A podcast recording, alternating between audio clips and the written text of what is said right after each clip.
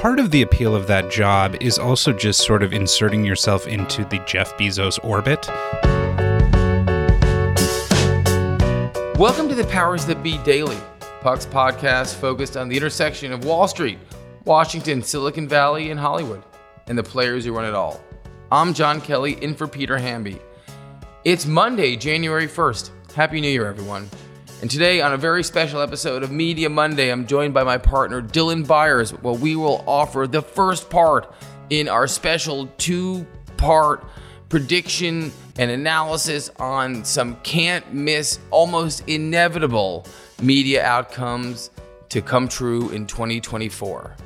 Dylan and I are going to discuss Sally Buzbee's tenure at the Washington Post and who might possibly be recruited to replace her. We'll also dig into a couple of deals percolating around Redbird Capital, the boutique private equity firm of the moment, Jeff Zucker's Telegraph Chase, and also the opportunity to buy the top co of Paramount Global. That's National Amusements for those not paying attention. We'll be discussing all this and more on today's episode of The Powers That Be.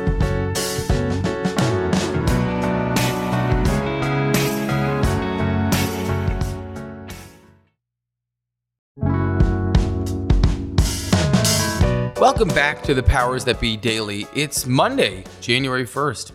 Happy New Year, happy 2024, and welcome back to Media Monday. I'm Jon Kelly in the driver's seat again for Peter Hamby, and I'm with my partner Dylan Byers, and we're going to do something a little bit different today and tomorrow, as a matter of fact.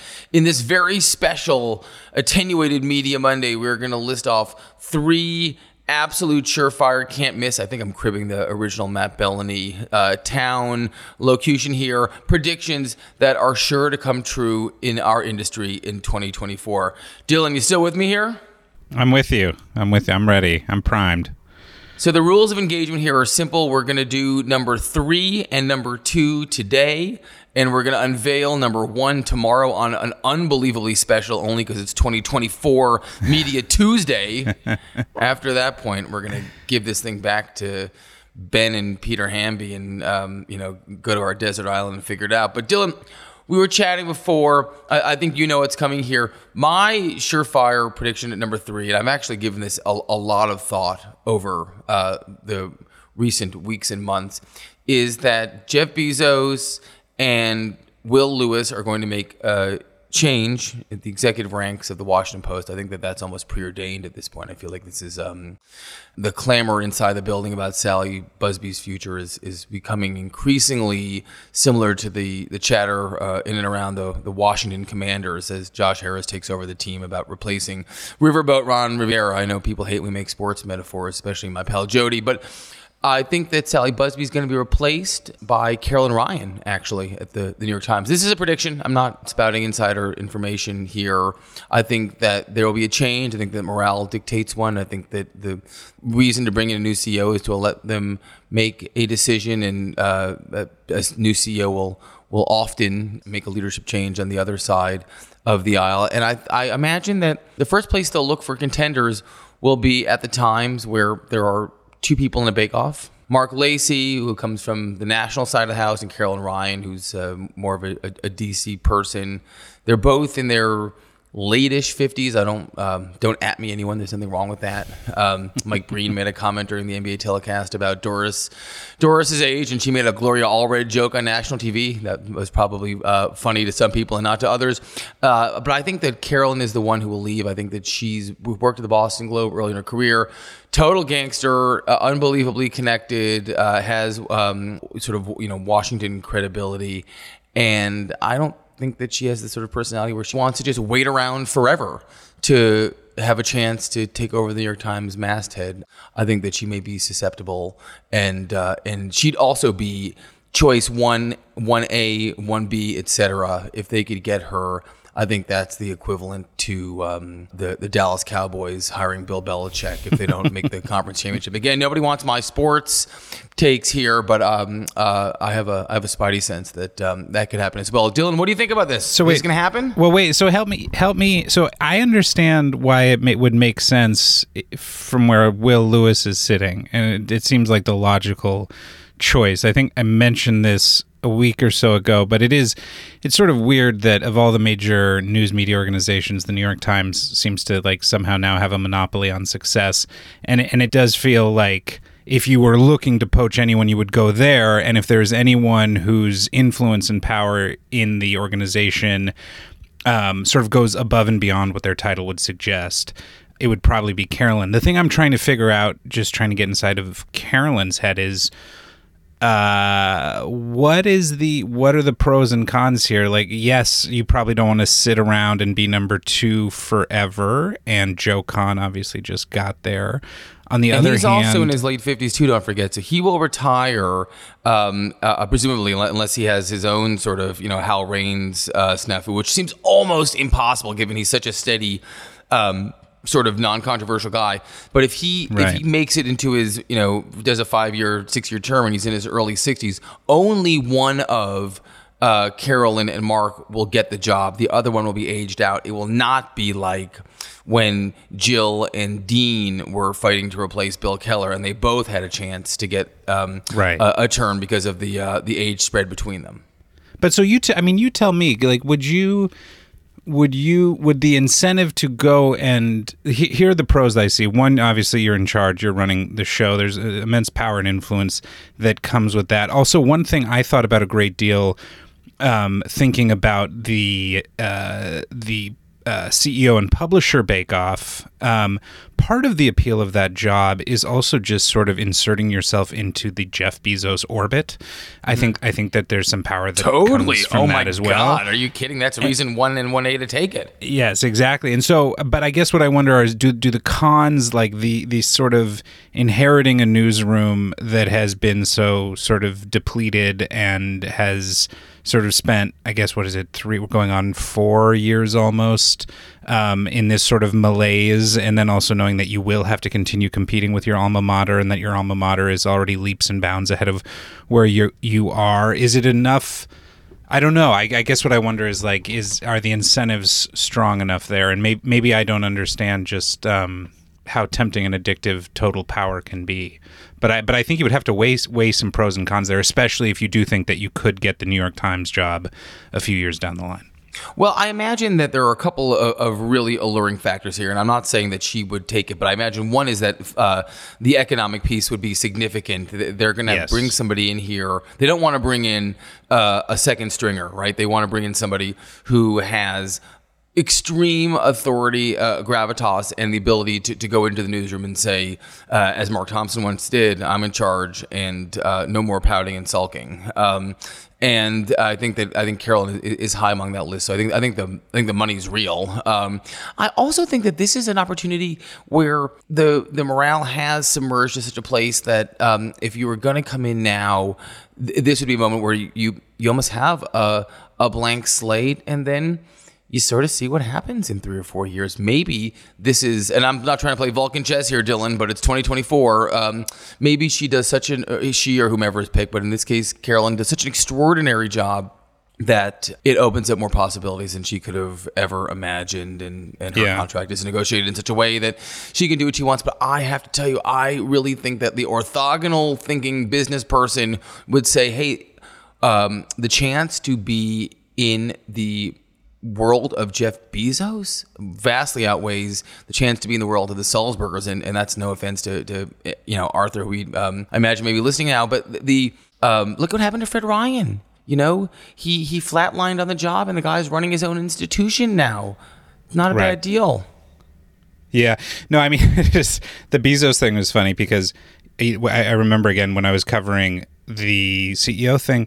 There's sort of there were these different stages, right? There are the stages in which you're you're just talking to Patty Stonesifer, and then and then there's the cut of about five or six candidates who gets to talk to Bezos by Zoom, and then there's the cut of the top two who actually get to go to Washington D.C.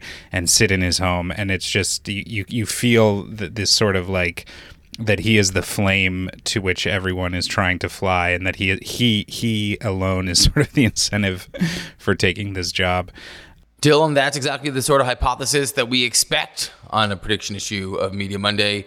And let's go quickly to a break and we'll come back with our number two prognostication for 2024.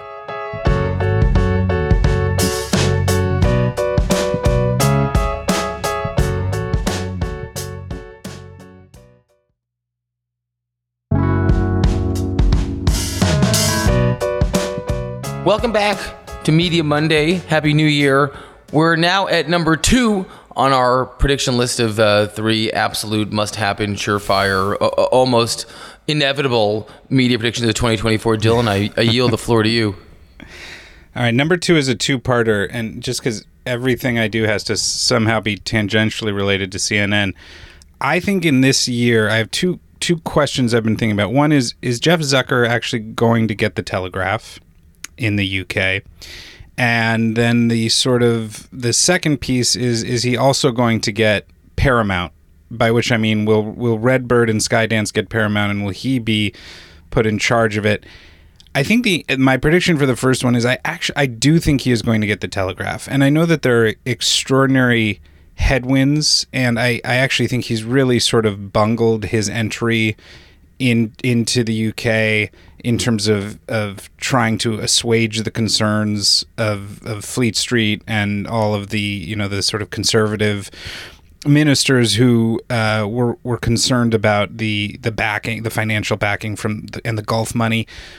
But I actually I think that if with some tweaks put in place and with some sort of assurances put in place, I, I think that Gulf money is being normalized in a very real way. And I think in the same way that there was a big aversion to sort of Gulf influence in, you know, in soccer 10 or 15 years ago, I think people get over that really quickly.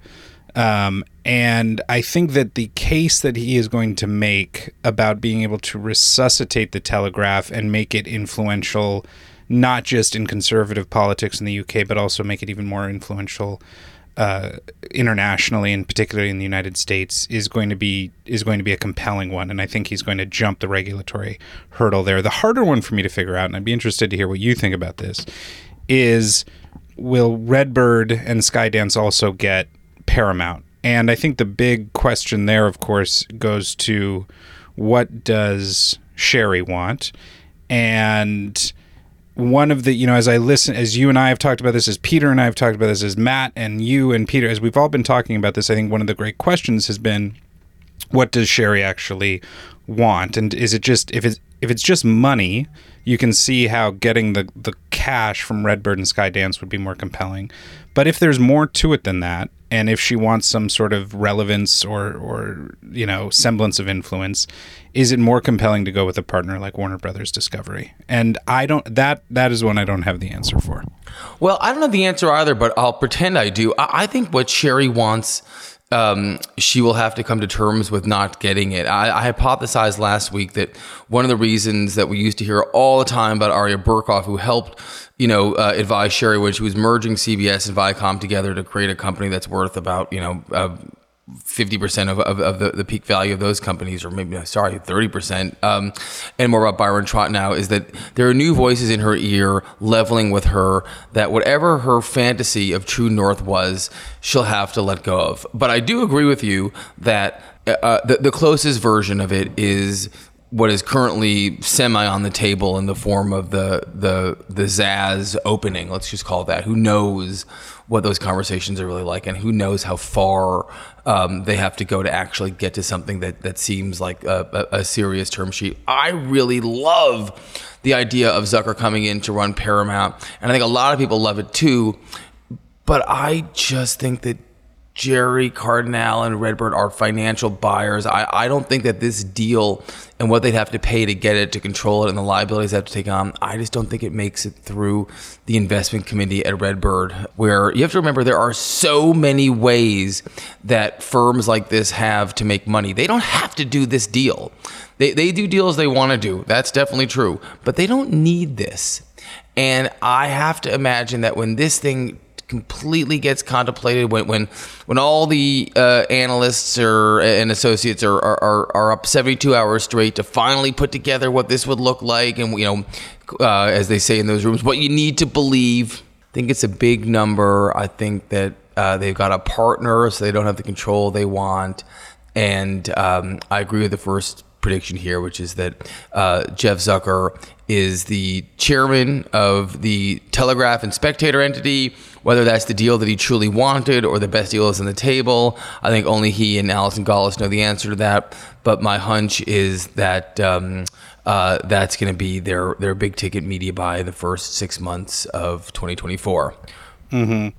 See, the funny thing is, if he doesn't, if if that's the deal he gets and that's it, then he'll probably be a lot more involved with running the Sure. Telegraph than he might otherwise have been if he if he had other assets in the portfolio, other meaningful assets in the portfolio. And that's what his partners want him to do too. That's why he's there. Uh, Jill and Art, we're going to put a pin in it there. We're going to be back tomorrow with a special episode of Media Tuesday where we unveil our top prediction for the year. I'll uh, I'll see you then, buddy. All right, man.